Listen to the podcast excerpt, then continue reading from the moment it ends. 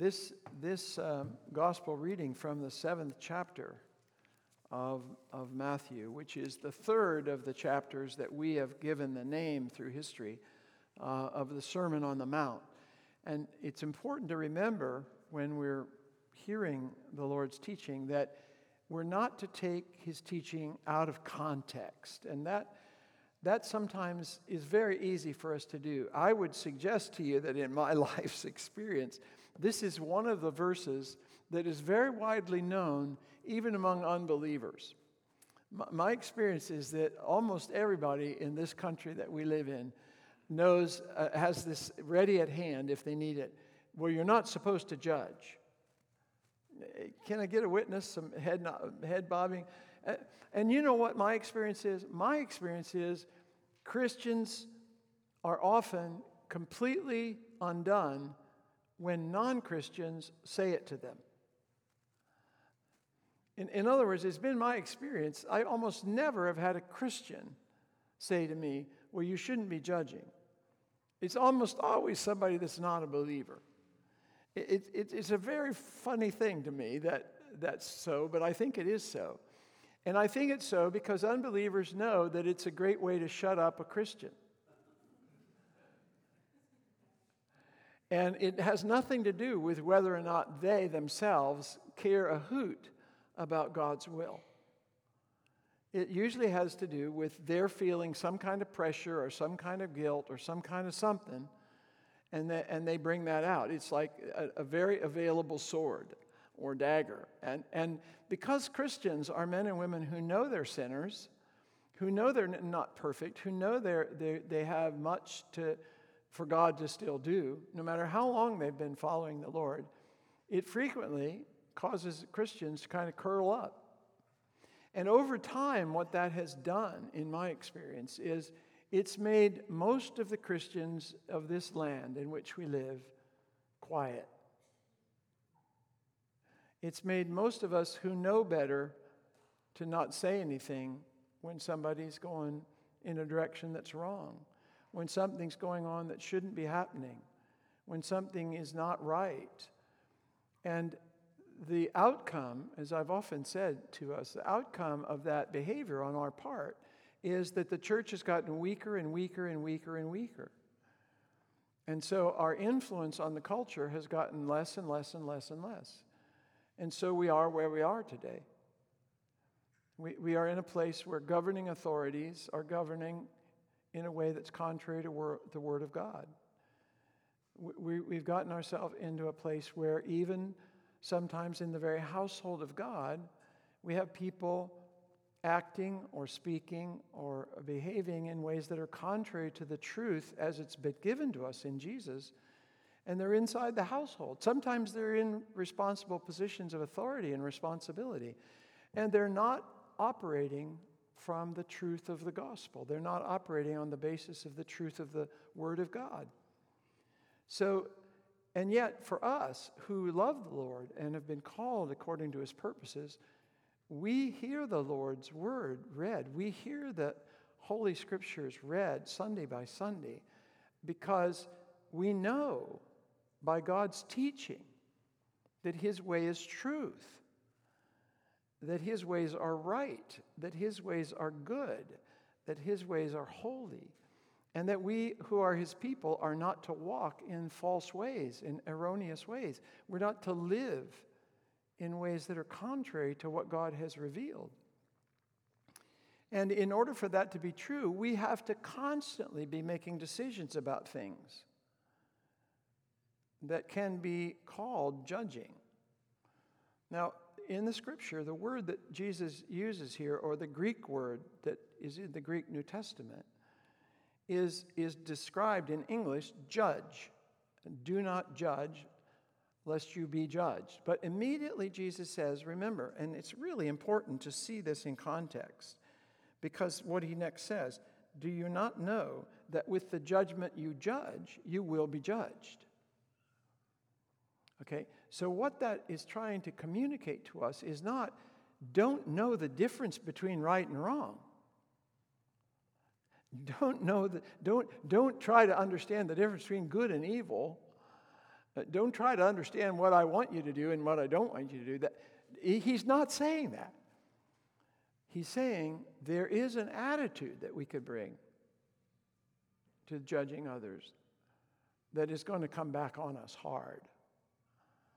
Because the judgment that we will stand before is the judgment of God.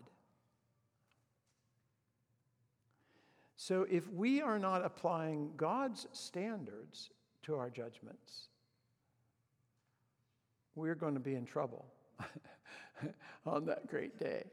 So Jesus is not saying uh, that there's not a right judgment. He's describing a wrong judgment, and it's really important for us to grasp this.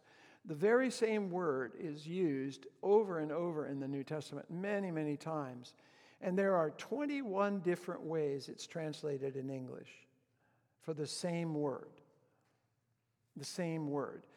Now, if that shocks you, just bear with me here and think about this for a minute. If you decide to go to the fresh market or Publix or Lowe's or Food Lion, what have you done? You've made a decision. You've made a distinction. You've made a, a, some kind of a judgment for whatever reason. It might be, it might be crazy, like they haven't shrunk your loaf of bread yet. I've teased about how Publix has made my favorite loaf. They shrank it. And, and I fussed at I, I fussed about it every time I went in. I went to the bakery section and I fussed and it didn't do any good. But you could stop going somewhere because they're not carrying your favorite whatever. This one has it that you're making a judgment, you're making a distinction. You're, you're distinguishing between things. And this same word is used that way a lot. When you choose the right and not the wrong, you're making a judgment about the right and not the wrong. You, you're discerning a way that is the correct way from one that is not. So it's really important for us to understand here that this is not, this is not Jesus telling us to be, I, I don't want to say a, a word that will upset, but not to be foolish. This is not about judgment in the way that normally, day in, day out, and in our lives we live it. Um, and we're not, we're not being told that. that. And here's, here's, here's a clear ex- example why. Um, years ago, I read a book by a, a woman named Joy Davidman. Joy Davidman was a Jewish woman who came to Christ and wrote a wonderful book about the Ten Commandments uh, called Smoke on the Mountain. Smoke on the Mountain. And one of the things that she said, she married C.S. Lewis uh, late in life. Um, so she was the wife of a very famous English Christian and writer. But one of the things that she said that's always stuck with me ever since I heard it, I heard it through her writing, not because I heard her literally, is that she, she said, You Christians don't understand Jewish humor. Eh, there's a lot of humor in the scriptures, and there's humor in this today, this judge not passage. Jesus says, If you've got a log in your own eye, and he expects us to laugh at that. Nobody has a log in their own eye, right? He uses hyperbole. He uses something that everybody, well, that's ridiculous, right?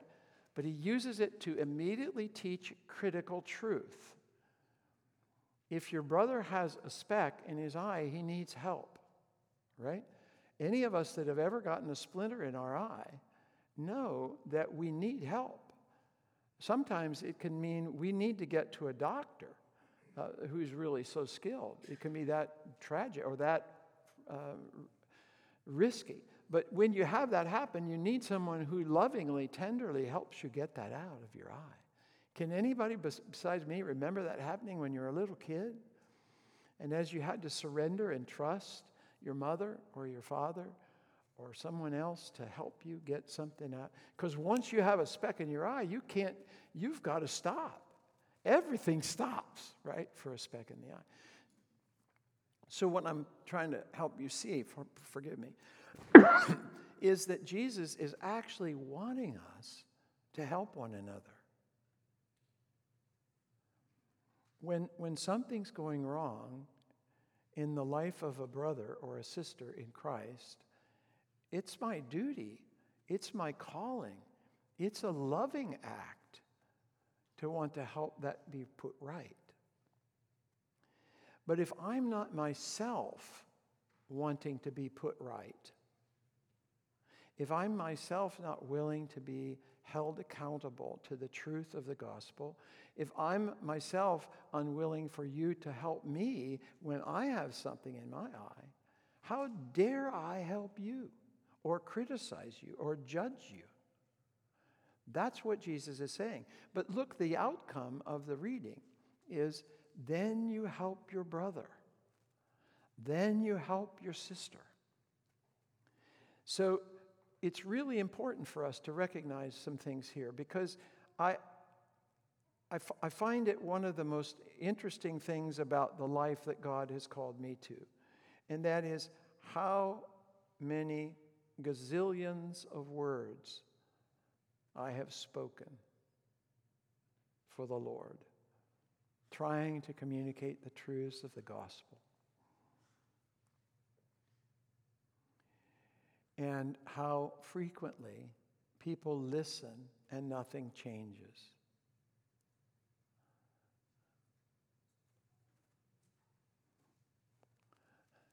One of those things that God lays on a priest, I guess.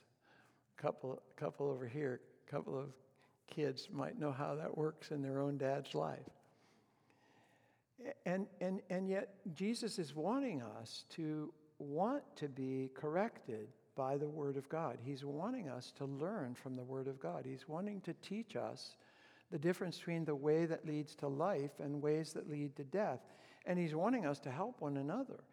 And if the church becomes so full of individual people who have no connection, no real lived connection with other people in the church, except to smile and be polite on Sunday. We're, we want to be kind and civilized on Sunday. But if we have no other connection to no other place in our life where it would be possible for someone to help us if we're going astray, if we're not seeing correctly, if we're misinterpreting, if we're misapplying or not applying the truth of the, of the Word of God, we need help. We need help because we're a family. We, we belong to one another. Remember, the Sermon on the Mount is not for people that don't believe. The Sermon on the Mount is for people that have said, I want to follow this Jesus. I want to learn from this Jesus. I, I, think this Jesus has something I, I need to know.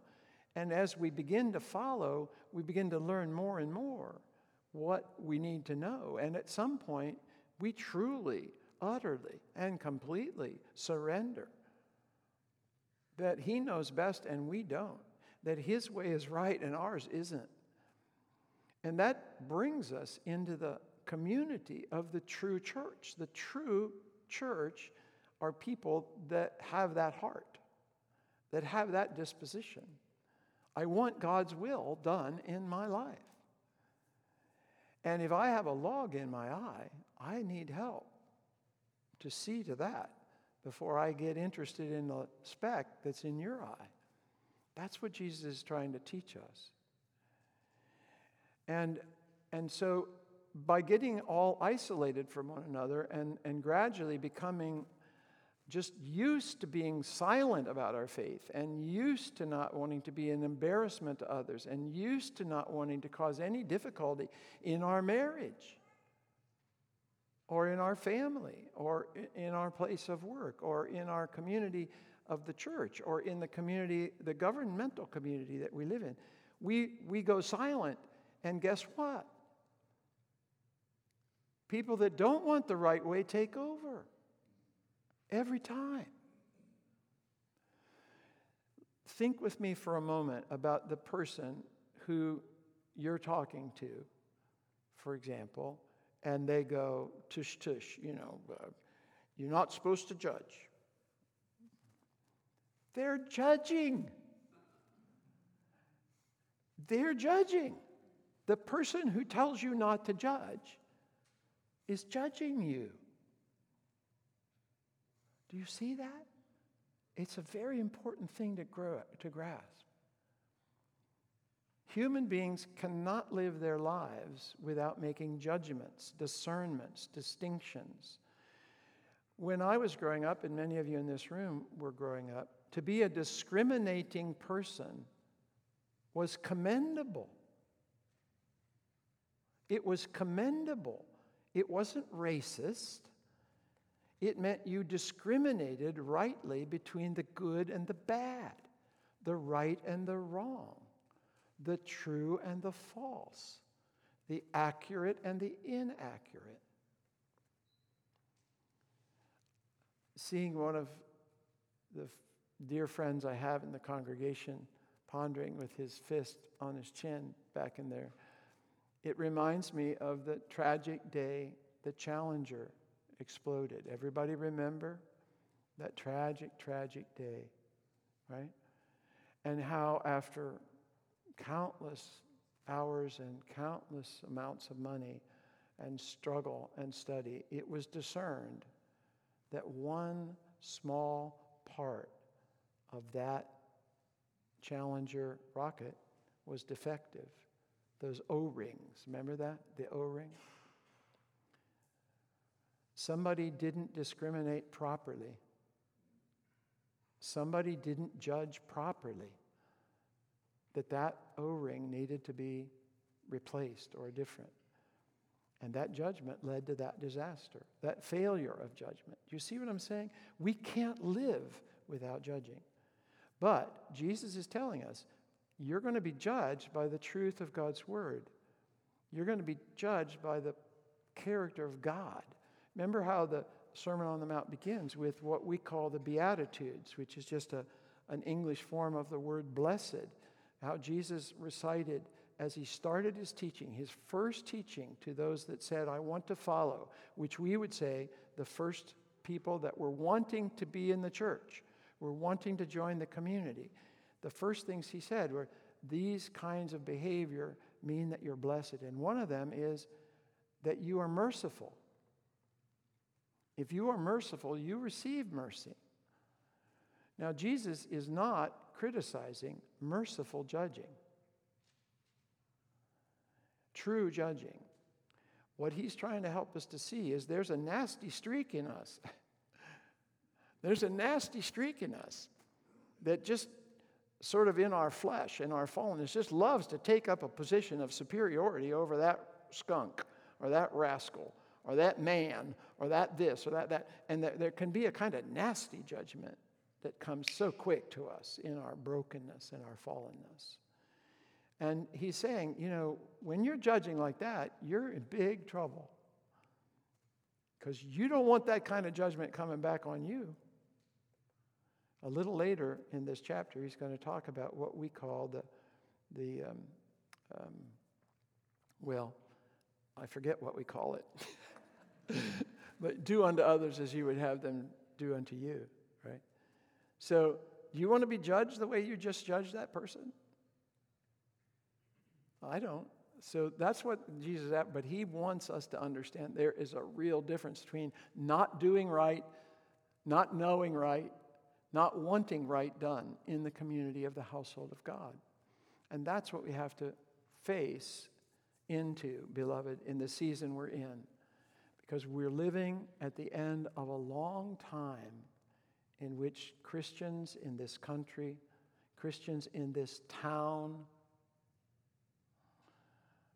have kept their faith in secret.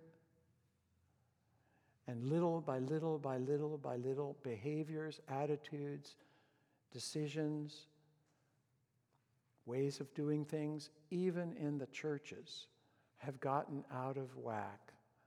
They're out of order. They're out of God's will. They're not consistent with what He has revealed. And that means they have to be put right. They have to be put right. And when you have a speck in your eye, it's not fun. It hurts. Sometimes it doesn't, even when the speck's out, you still hurt for some time, right? So when, when judgment from God comes, judgment from God is never easy, it's never welcomed. It's usually most resisted by the people that say they love God. the most resistant to what needs to happen in the church today are the leaders of the church today.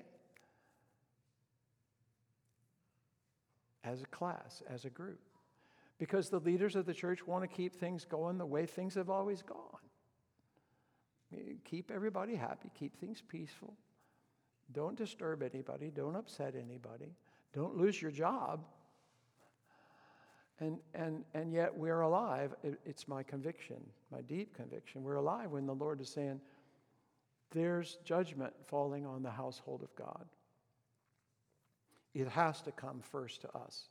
Nothing is going to change outside the church if the church doesn't change. Anything you think is going wrong with our country or our town or our community or wherever you think there's something wrong, if you want to see it put right, you've got to be put right. I've got to be put right. And there may be a cost. There almost certainly will be a cost.